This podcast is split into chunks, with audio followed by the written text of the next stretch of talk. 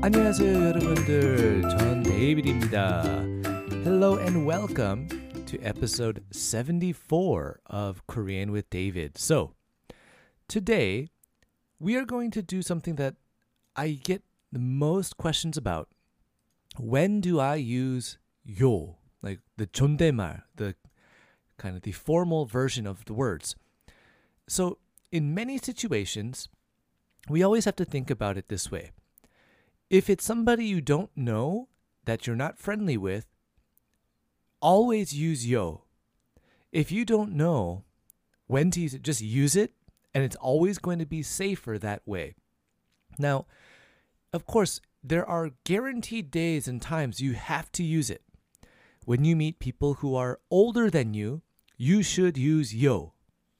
When you are in business meetings or you meet business workers, you should use yo. To your teachers, use yo. To your parents, use yo. But, so to your friends, you don't have to use yo. You can actually just use the common word. But if there's somebody older than you, like your oppa, 언니, or hyung, or nuna, you should always use yo, just to show respect.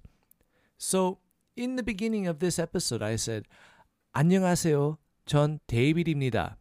Now, I did use yo, but only for the 안녕하세요. Does that mean I didn't keep it formal? No. I actually, when I use the 전 데이비드입니다, the 입니다 is same as yo. Now, using 입니다 is a lot more difficult than normal we could actually keep it just 전 데이비드예요 and it'd be okay. When we go to restaurants, the workers bring us our food, we have 감사합니다, which is very formal, but it's very good to use in that situation. We could also just say like 감사해요.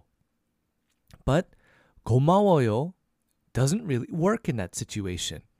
And the reason why is because 고마워요 is more for small favors amongst friends or family. You could try to use it, but you might get some strange looks from that. Now, in other situations, when we have to ask somebody, we can ask like, 나이 몇 살이에요? Which is like, how old are you? If we think they're maybe similar to us or if they're a little older or a little younger. So that's 나이 몇 살에요? 나이 몇 살에요? 나이 몇 살에요? And a little faster that's 나이 몇 살이에요? 나이 몇 살이에요? 나이 몇 살이에요? And usually they'll tell you what their age is. In Korea, it's actually very common to hear this asked because people want to know how to call you. Do they say like 친구야, which is like friend, or do they call you 동생, like younger brother or sister? And it's very important because that's where that formality comes in.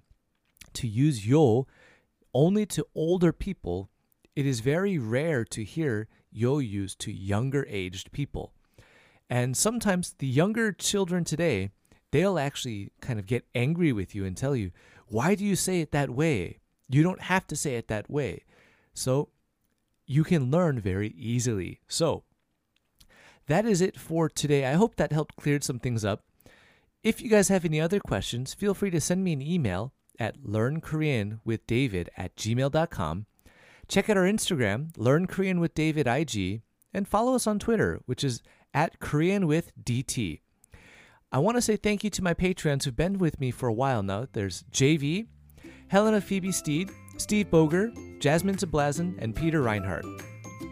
If you want to join my Patreon, you also get access to worksheets that I try working on and try to get them out as com- as often as possible.